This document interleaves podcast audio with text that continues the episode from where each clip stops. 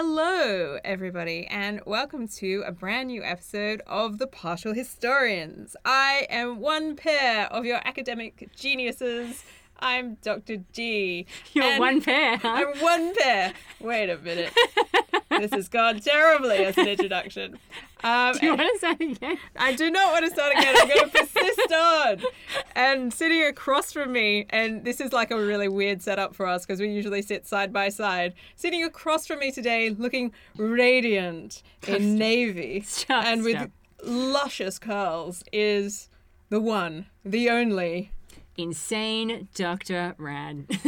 Welcome, welcome. yes, indeed. So, Dr. G, we have been tracing the journey of Rome from the founding of the city. Does this city ever collapse? Because, you know, this is taking a long time. I've heard rumors, but I think it might be a little while. Damn. yeah.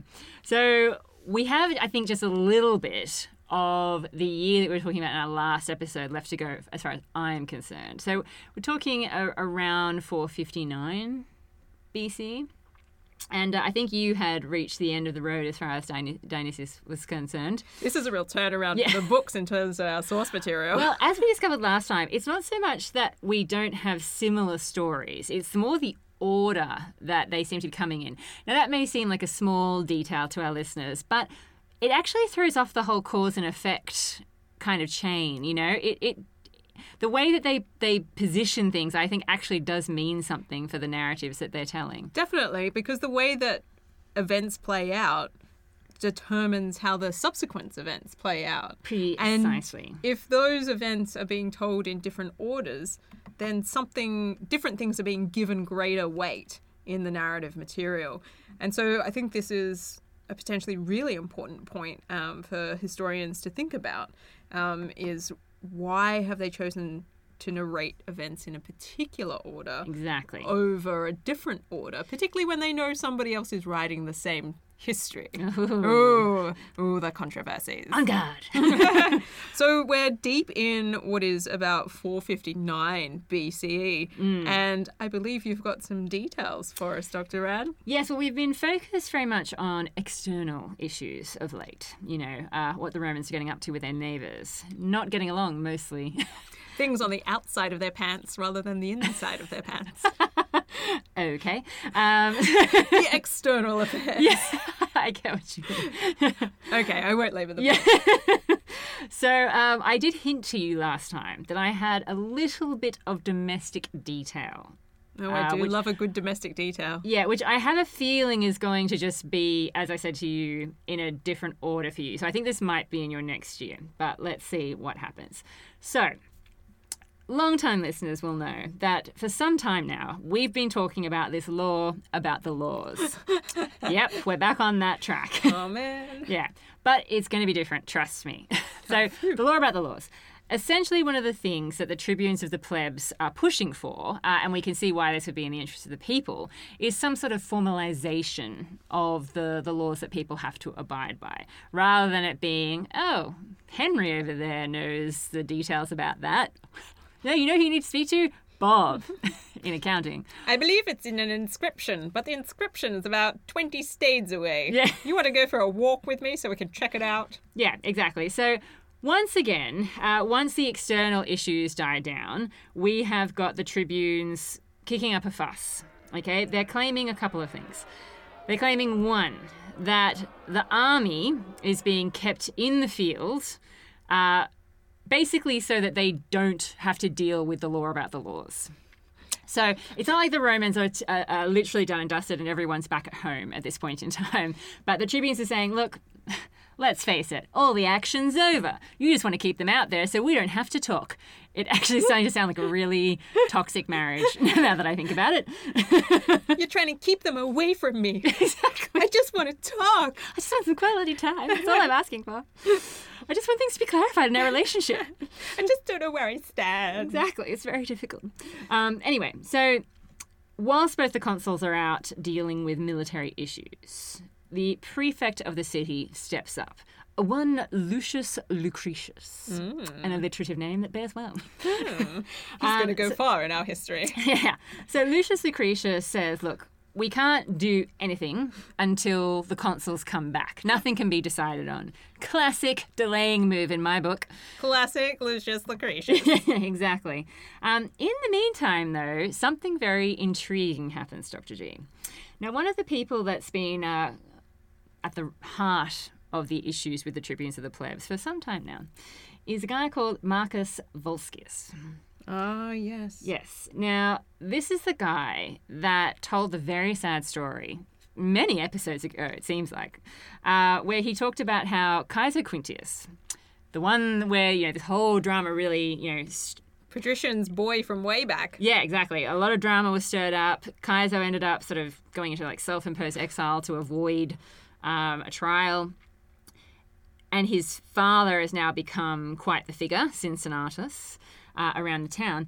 So Volscius had claimed a long time ago now, in, in my books, probably not in theirs. A few really. years ago. Yeah, a few years ago. A few years ago for them, a long time for me. Um, that Kaiser had been responsible for his brother's death. And this was, you know, a symbol of the patricians abusing their position. Oppressing the plebeian people. Exactly, yeah. The quaestors of this year, one Aulus Cornelius and Quintus Servilius. yes, I'm going for the for the W sound. um, they decide that they're going to charge Volscius with perjury. How dare he lie to everybody about his brother? Pretty much, they basically are claiming that, according to their investigations, it is true that Volscius, Volscius's brother had, had, did die. He's not hiding him somewhere in a cellar. That sounded really awkward. It's a, a very straightforward fact. Yeah, he is. He's he is dead. in fact dead. Yes. The brother is dead. Yeah, there's not but a week, not a weekend at Bernie situation. However, the circumstances of the death they claim have been greatly exaggerated, nay, falsified, in that once his brother fell ill, they've apparently got some witnesses now that are saying that he never left the house. Which would make it difficult for him to run into Kaiso in the streets of Rome, as he apparently did, and for Kaiso to commit some sort of violent act, which stabby. exactly led to his death, whatever that was. Yeah. Not only that, but they have fellow soldiers willing to testify that Kaiso was not in Rome at the time of the alleged incident. Circumstantial evidence. Objection. Objection. I know. I, I feel very Law and Orderish, like reading this out. Um, so yes, Volscius is getting into some hot water, and some people say to him, "Look, why don't you hand the matter over to a private arbitrator? You know, Yeah. someone who can sort this all out for you. Don't be the frog who stays in the pot, buddy. Get Make some all help. this unpleasantness go away. you know, you know. Surely you can do that. Let's grease the wheels, shall we, of justice, as it were. And this is where it really gets me, Doctor G, Uh oh. Because you know I tend to be on the plebeian side, as do you. I am. We I, we, we feel sorry I'm for them. working class. So. Yeah, exactly. We feel sorry First for of them. my generation. Unfortunately, though, it seems that Volscius doesn't want to do this because he knows he wouldn't be able to prove his case. Bum, bow. you telling me something fishy did go on? well, I mean, You look, telling me he did lie about the murder of his brother? I must admit, If it's to eat the rich, I'm still in. I'm giving him a big clap. He nearly pulled it off. Kaiser's I'm- nowhere to be seen. I'm let's kind of face it. devastated, and I'm trying my hardest to read against the source. I'm like, Livy, give me a hint that there's something I can cling to here. Nah. nah, he told a dirty lie about his brother. So it's looking real bad for the guy that's been a star for the plebeian side. This is going to push back the discussion about the law about the laws, isn't it? Well, this is exactly it. The tribunes put off the quaestors and a trial of Volscius because they say, no, no, no, no, no. Before we get into any of that, we need to talk about the law about the laws. Yes. So it's a standoff where everybody's waiting for the consuls to return. Oh, okay. Now, I found this interesting that the quaestors were the ones that brought the case as well. And so I thought this hmm. might actually be an interesting little sideline. Yes. Well, we're not really sure what.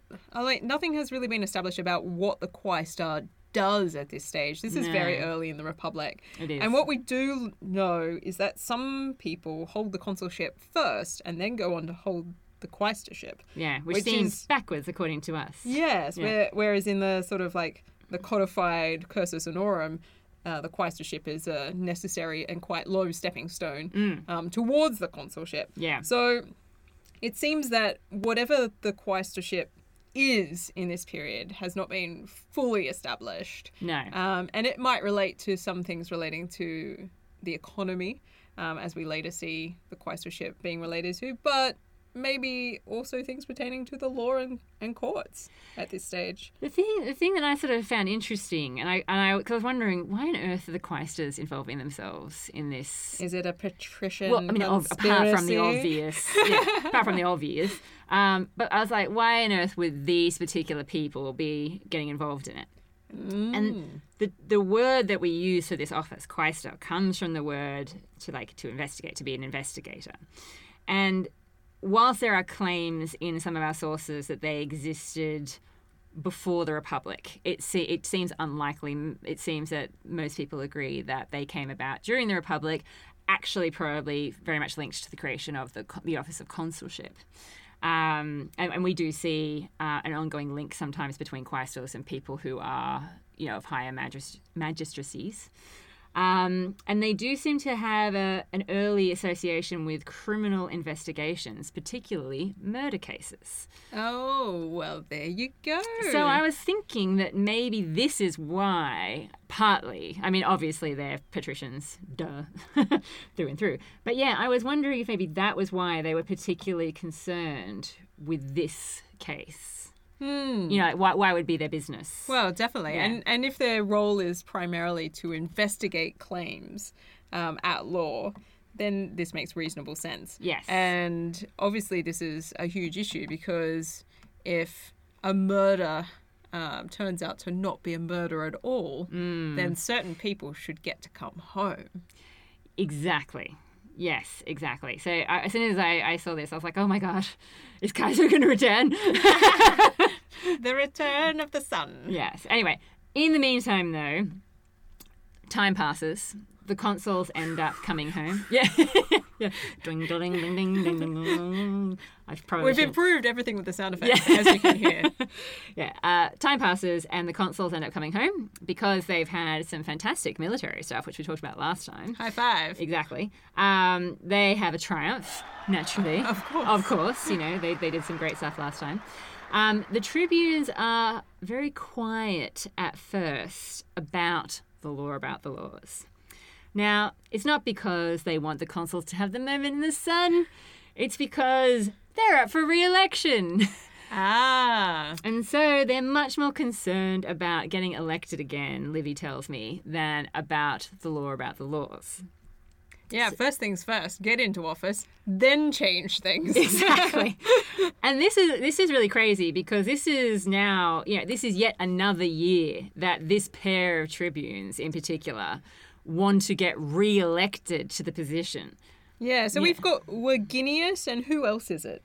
There's two of them. You know what? I've actually momentarily forgotten what the other guy's name is. Hang on. Let me look back Let at me my look notes. Yeah. I remember one of them.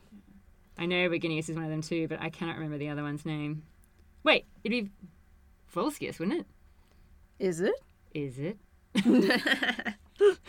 I think we should edit this bit out. nah, it's gonna be fine. It is Volscius, yes. Yeah, yeah, cool. Yeah, Yes. Marcus Volscius Victor. Yeah, yeah. Aulus Verginius. Yeah, of course. Yes, of course. Of course, naturally. That's why we're talking about Yes, him being on trial, Mm, etc. yes. Anyway, so they're going for yet another run, and so you know, naturally, that's where they're Yeah, and this is yeah, this is quite extensive because they're going for their fourth year in the Tribune. Exactly, yeah. The consuls naturally oppose this because these guys have been nothing but trouble. Classic movie, by the way, since the moment they got elected. Um, but in spite of their protests, the tribunes win again. So these guys are back. Hey, sound effect. hey. now, this is where something crops up in my account that's already been mentioned in your account, so I'm just going to very quickly mention it. You talked last time about how the Aequians sought peace and had a treaty with the Romans. That happens at this point in my narrative. And you're going to be so excited about this, Dr. G. I can't wait to see the look on your face. Livy also tells me that a census is carried out in this year and he tells me how many citizens were enrolled. Oh, this is way better than the last time Livy talked about a census, which had nobody counted, apparently. yeah, How many people do we have? it's very precise. Apparently, it's 117,319 citizens. Oh, amazing. That's that's quite a good sized city. I'm impressed, Rome. Exactly. I mean, You're doing well. not quite up to the million that we know Rome will No, reach. but it's a good sized university town, you know? I like it. I like it. Sure, it. that's exactly what they had on their placard. Welcome to Rome, a good-sized university town. You can study things like the military. Yeah. And how to not be a patrician. Don't know that you can study that. I'm sure that's what you aspire to, Dr. G. I was born this way. Uh, now, also, he mentions, and this kind of makes sense um, because of the timing, that the 10th lustral sacrifice is carried out since the founding of the city. Oh, that is impressive. Yeah, now the lustrum would be carried out every five years and would be carried out by the census, so it makes sense that it's happening at this point in time. Makes me wonder why he mentioned a census just recently when it was definitely not a five year period. Well, but maybe he's getting confused with his own writing of his own history. Livy, what are you doing? I'm actually wondering if maybe he was talking about like they intended or like they were starting to carry out the census, if you know what I mean. Um, I'm not. I, I I know. I agree with you. I know I mentioned a census like way too soon for it to be in five years, but um, yeah, I, I reckon that it was just more that there was going to be a censorship. Okay. If that makes All sense. right. Yeah, yeah. Yeah. Anywhoosy. Um, so yeah, this lustrum is carried out every five years by the censors, and it's uh, it's basically like a ritual cleansing of the state, and it's seen as a time where um, there'll be this like moral rejuvenation of things happening. um, and so it's it's quite it's quite the ceremony, Doctor G. Oh, yeah. Tell me about it. Yeah. I'd love to know more about this lustrum. Well, see, to me, that kind of sounds a little bit like uh, you be pouring liquids, you know, here, there, and everywhere, or maybe taking All a over my body. exactly taking a special bath. It's external and internal. But no, you get uh, a bull, a sheep, and a pig, and you basically lead them around. Um, the people who are all lined up on the campus Martius, and you try and get people who have lucky names. I've To got be- a lucky name. Pick me. Um, so you know, Felix being a, a good example of, of Ah, one of those particular names. Yeah. Um, and then after that, unfortunately, the part happens that I hate, which is the animals sacrificed. Boo. Uh, to Mars. Hmm. Uh, not- Also disappointing. Yeah. yeah. Well, apparently it's to do with his more ancient ties to fertility than Ah, anything to do with war. So it's not as bad as it sounds. Uh, and then their bodies were completely burnt. And this was hope. This basically this ceremony Completely ceremony. burnt. They hoped that by doing this, they would earn the protection of the gods for the next five years. That is a pretty significant sacrifice because generally speaking, with a with an animal sacrifice, you would definitely save some of the meat in order exactly. to eat. Yeah, this is pretty thorough. This is this is a very significant sacrifice. Yeah, I can see why they only do it every five years. Yeah, well, I mean, Everybody comes out and they're expecting a barbecue, and then it's not one. And a bull, I mean, that's a pretty substantial That animal is, you're talking about. here. yeah, it's going to take a long time to burn down. Yeah, exactly. Okay, and that's pretty intense. And then I just have to read Livy's uh, final comment on the year because I love it. he says that, um, you know, he's talking about how amazing the consuls were and, you know, blah, blah, blah. But because, even though obviously they have won great military victories, so I'm not trying to take that away from them, but I like his just like closing remark, which is, though the state was not yet harmonious, yet it was less troubled than at other times. Thanks, Livy. Ringing endorsement. Thumbs up. Yeah. 459 was a winner, guys. not as winning as it could be, I suppose, but not terrible either. Yeah. So anyway, so I just thought uh, I had to read that out. Okay. But that that takes me to the end of the year. So you can see there's some similarities what you were saying before, Yes. uh, but yet some things which I'm suspecting I'm going to get hit with from Dionysius's point of view. Maybe. I maybe. Yeah. Well, let's find out, shall we? Okay. Um, so it is now 458 BCE. Indeed, it is. Ding ding ding ding. we have some new consuls. We have Gaius Nautius. I do like that's how it's pronounced. Gaius Nautius, consul for the second time. He's been a very, very naughty boy. Um, he was previously consul in 475, um, his great claim to fame as consul for the first time was laying waste to the Volscian territory. So he's got a bit of form, Yeah. and now he's back. um, And then we got another guy whose name sounds very familiar to me Lucius Minucius. mm. Ah, these Minucii.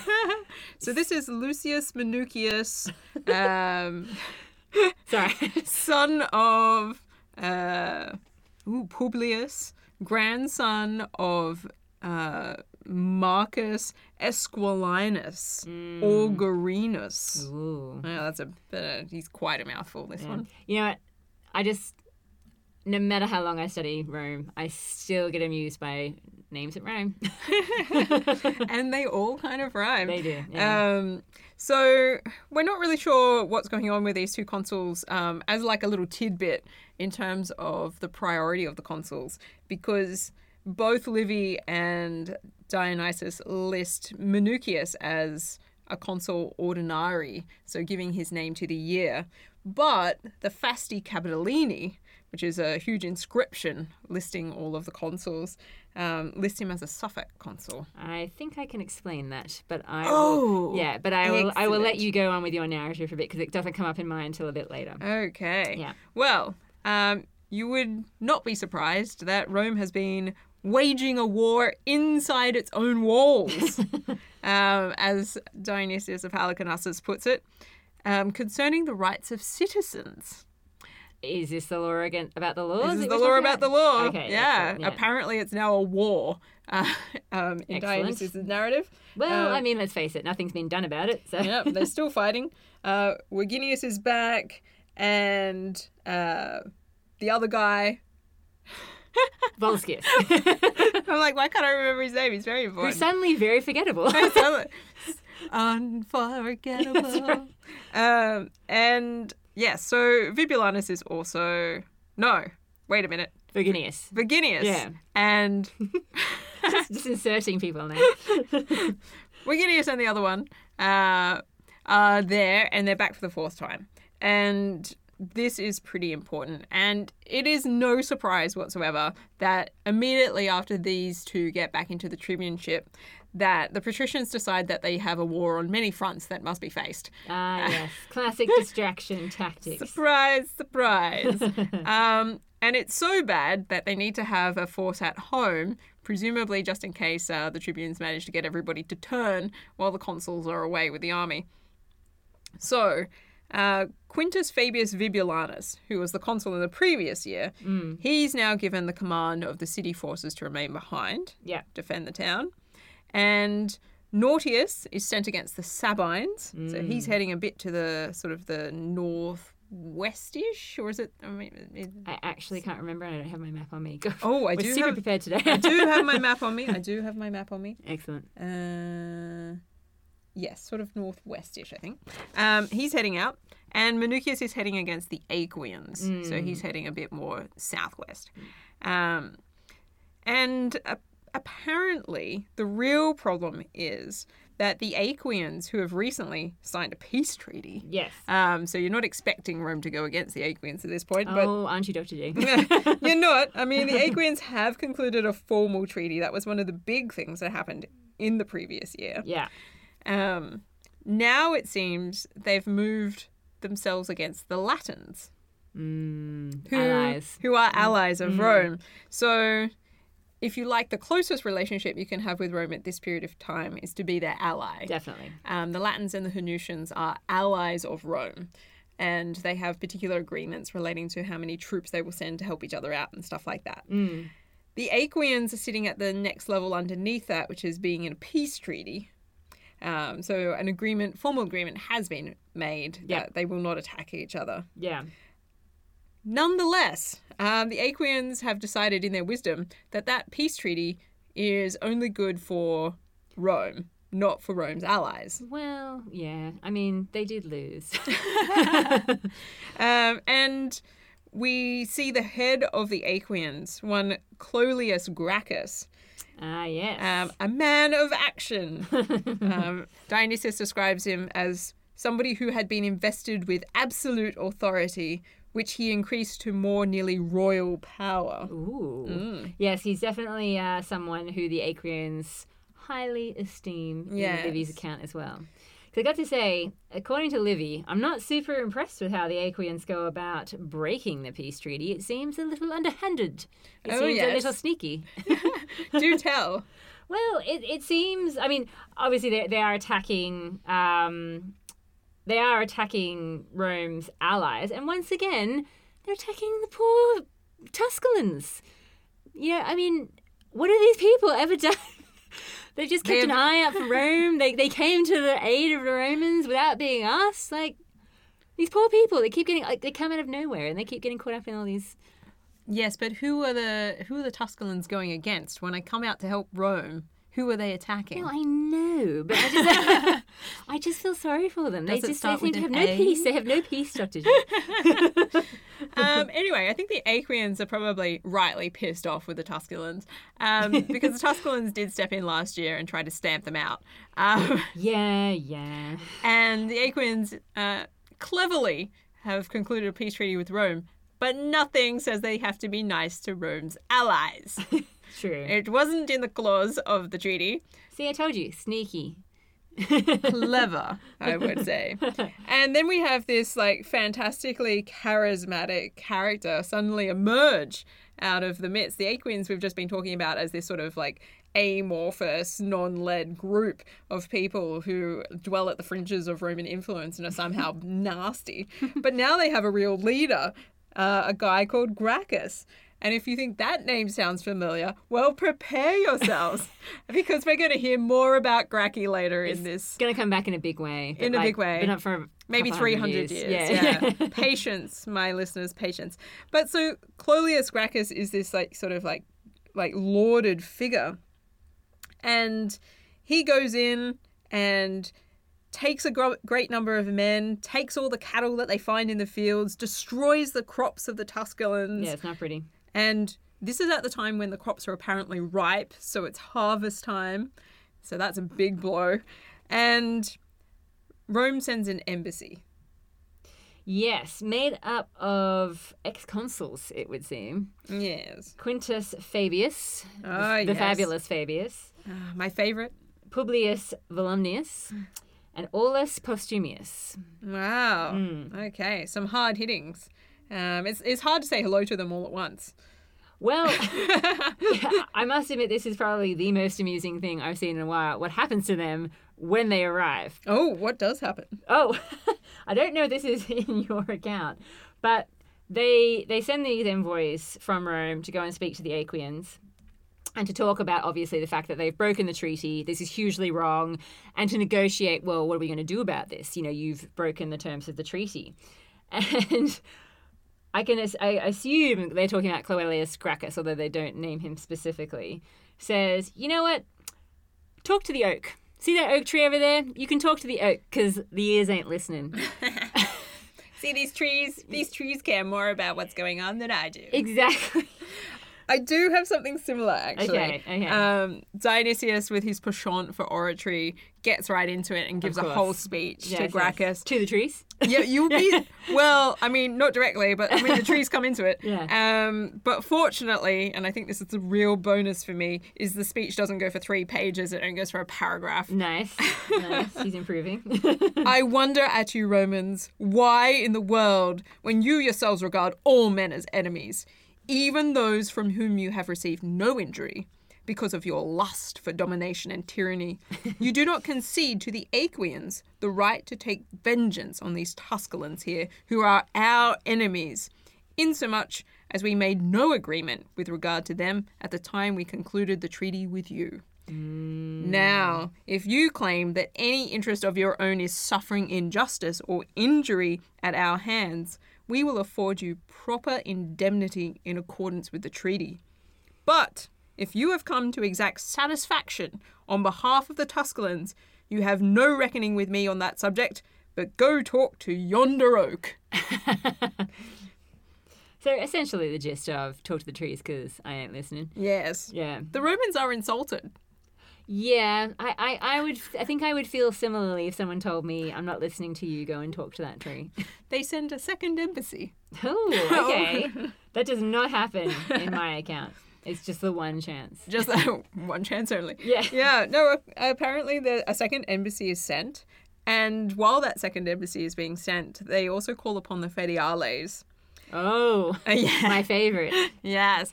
Um, you always know something good's coming when the fetiales get pulled out and be like, guys, we just need your help. They're like, oh no.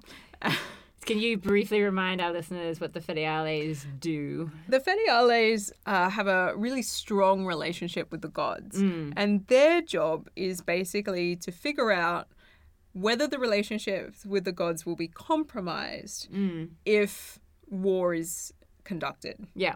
Um, so they're basically seeking um, the advice of the gods and to try and interpret the wishes of the gods as to whether they have um, a just war on their hands.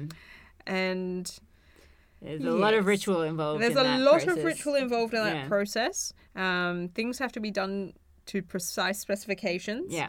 And And actually, to be fair, the whole ritual seems to suggest that the Romans are avoiding going to war if they can. You know, like they, there's a, there's a warning system. Yeah, yeah. Yeah. There's, and there's nothing more important to the Romans than understanding the balance of their relationship with the gods. And this is something that many um, people, when they think about Rome, tend to overlook. yeah. Um, I mean, they're lauded for their sort of like their military uh, capacity and their sort of um, ability. Domination? Well, their domination, but also their ability to absorb cultural artifacts and reinterpret them in terms of themselves. True. Um, so that sort of like they kind of spread like a virus and they sort of take in everything that they come across and Romanize it. And this is all seen as very sort of pragmatic. Mm. But when we get to the heart of the way day to day Roman business is conducted, there is never a moment where the gods are left out. Yeah, absolutely. And you've everything from your household gods, um, what ends up being your Lares and Penates. And as you get into the imperial period, you've got the gods of the crossroads that become particularly associated with neighborhoods. Um, to your Vestal virgins, got to sneak them in. um, and even the nature of the sacrifices that we know are happening at the the lustral ceremony Yes, that we've just discussed Yeah. everything is bound into that relationship. So it's is no surprise um, that the fetiales are being called.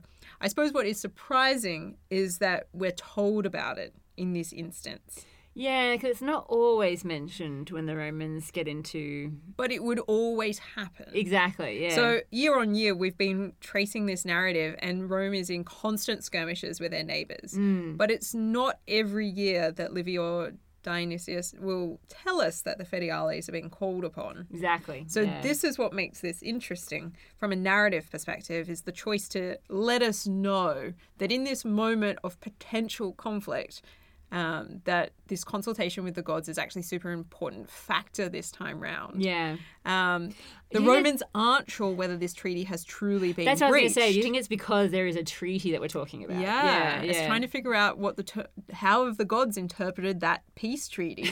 Is it okay to have assumed, as the Romans seem to have, that their allies were included under the caveat of no war against Rome? Yeah, which I must admit, I also assume. yeah, and clearly the Romans assumed it. Yes. and clearly the Aequians did not. yeah. Um, well, so- yeah. It's, it's thinking, well, how do the gods see that situation? Yeah. And so the fetiales have a really important role to play in terms of they're actually setting the backdrop for the, the legal interpretation of that treaty. Absolutely. Yeah, so the Fetiales would go to the Aequians and mul- you know, multiple times be saying, you know, this is what's happened. I call upon Jupiter as my witness.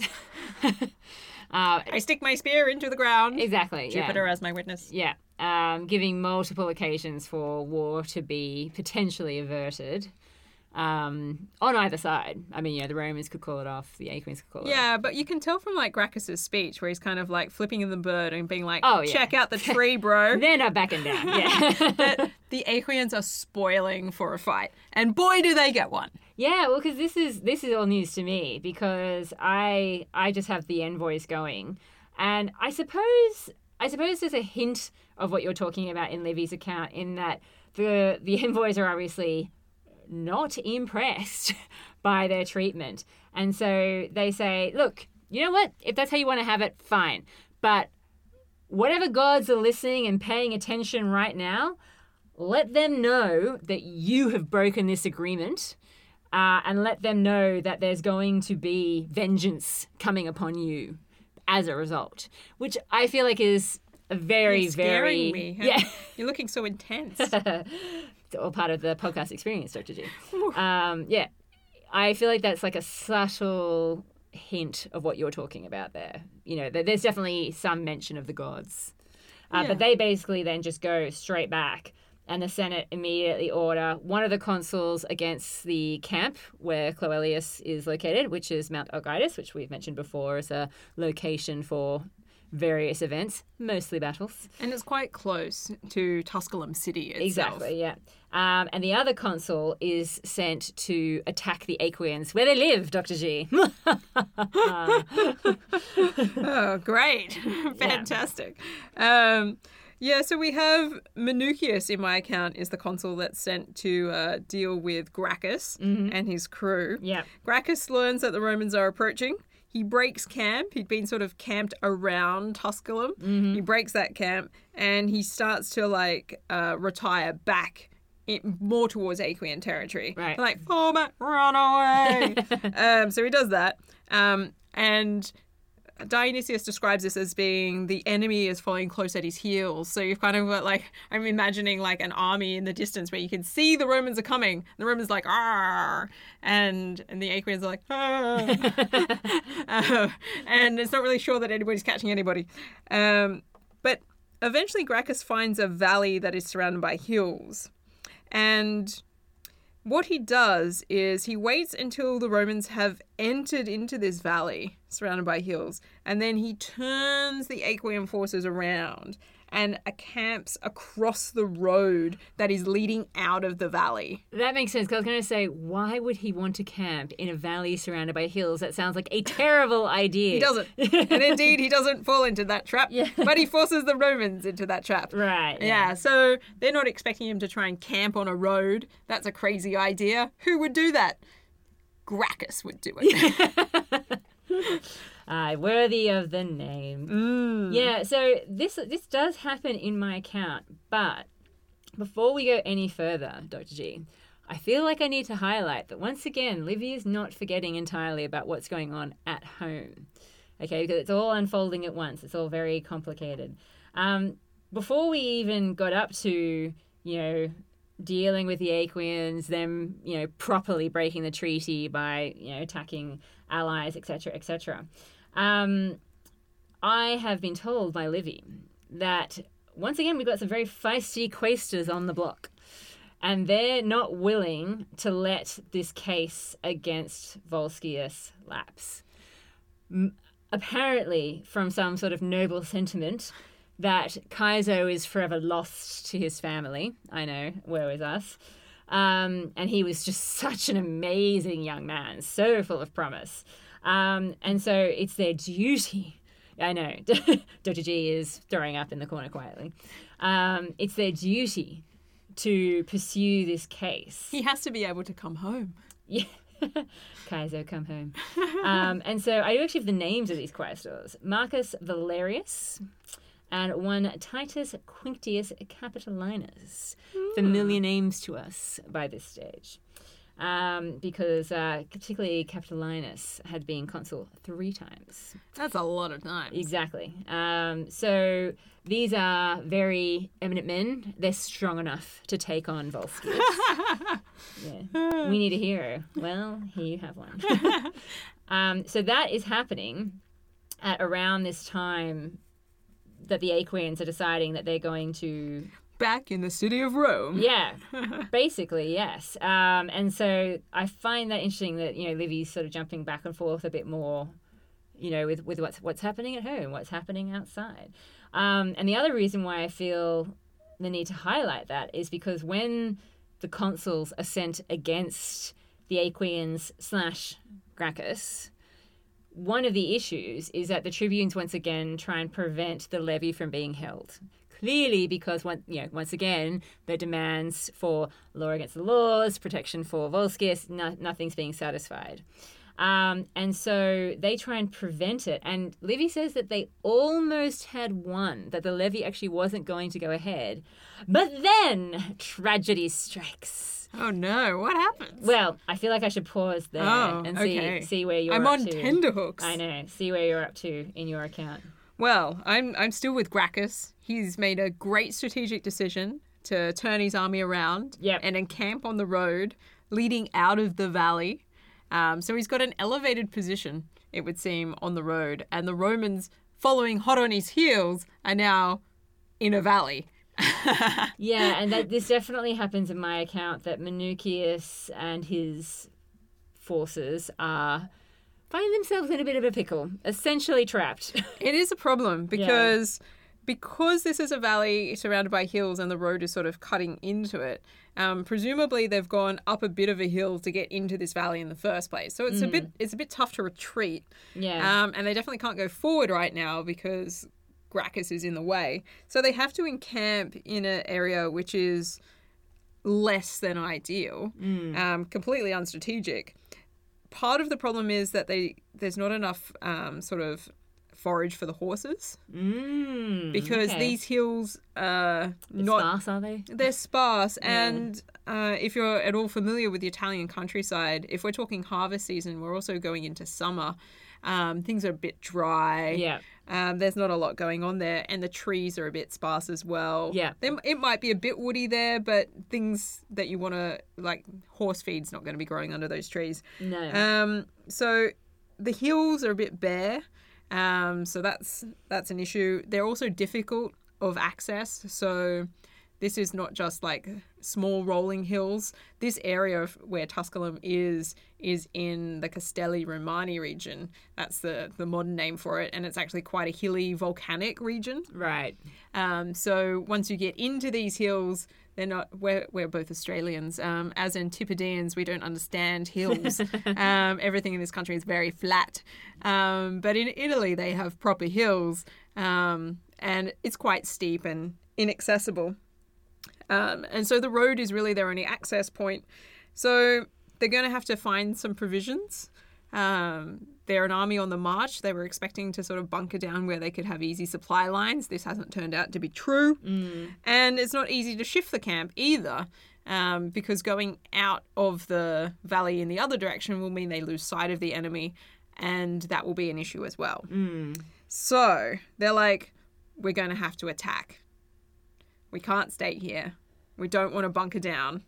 We're going to have to, we can't go over it. We can't go under it. We'll have to go through it. we'll have to go through the Well, I mean, forces. that's not the most illogical thing in a war. It's the kind of thing that I would expect the Romans to Yeah. choose, and they do. Because you have a you have a lot more detail about the actual physical environment that this happens. Is all I, all I really know is that Minucius starts off well, gets close to the enemy, but then is a bit timid in what he ventures to do, which makes the Aequians very bold.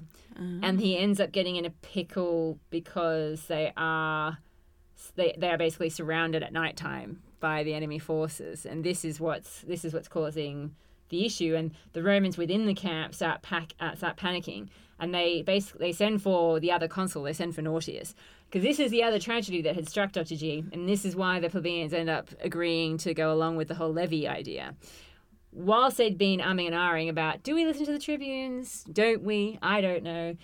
The Sabines had struck I know, attacking Roman territory, almost reaching the very walls of Rome. Oh, God. well, I think that's actually a really dramatic note on which to end this episode. Yes, yeah. So, the, Sabines at the walls. yeah, the Romans are scared inside the camp, inside the city. Romans trapped in a valley. Romans running scared. Gracchus laughing at them, being like, "You're no better than trees." Exactly. so, Dr. G, that means that we have made it to our roundup for the show where Rome could potentially score some serious points. Yeah, I'm pretty doubtful that they're going to score very highly in this episode. Well, you know what? Let's uh let's not write them off entirely just yet. But it means that it is time for the partial pick.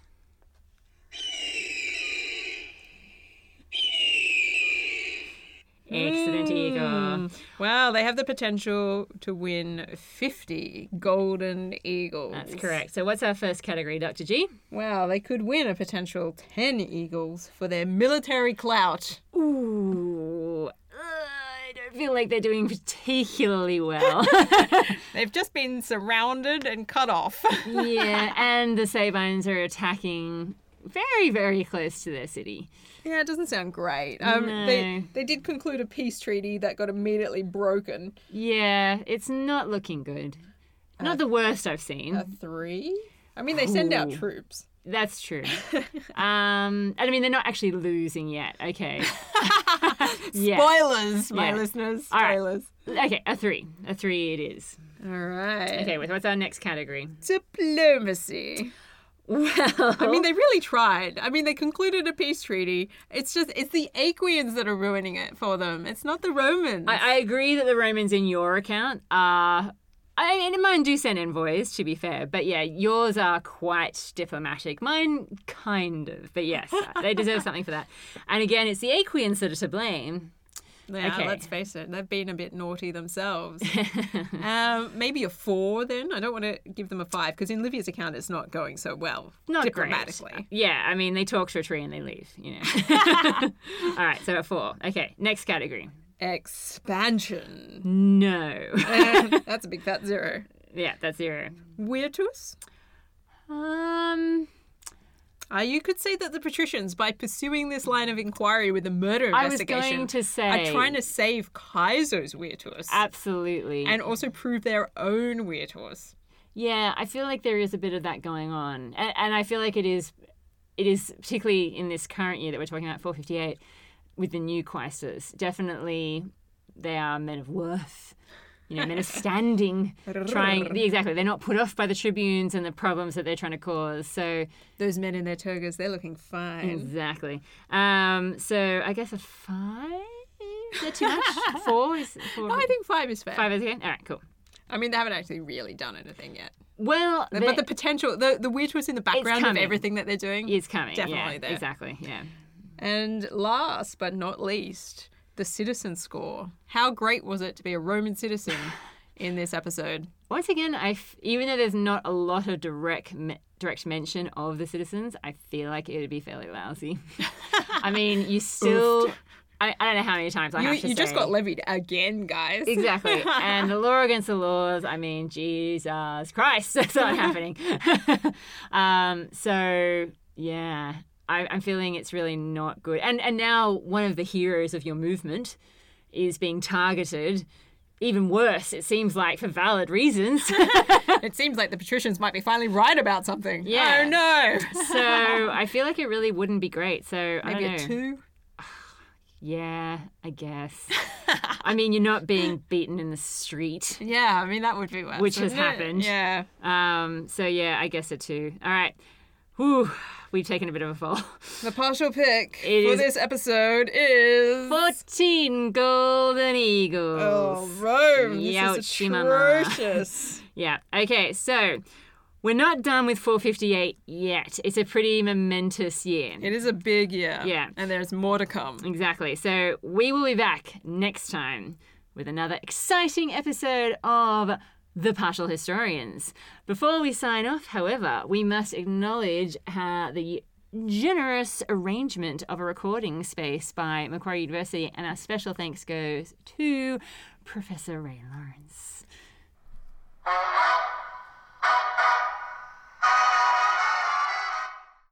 Thanks for tuning in to another episode of The Partial Historians. It's Dr. G here, and we'd like to send our special thanks to our patrons Dana, Joel, Roman, Savannah, Sharon, and Sean. Thank you so much for your support. If you're interested in supporting our podcast, you can find us on Patreon. And we're also active on a variety of social media. So you can find us on Twitter, Facebook, and Instagram. And if you're looking for show notes and extra details, check out our website, partialhistorians.com. Catch you next time.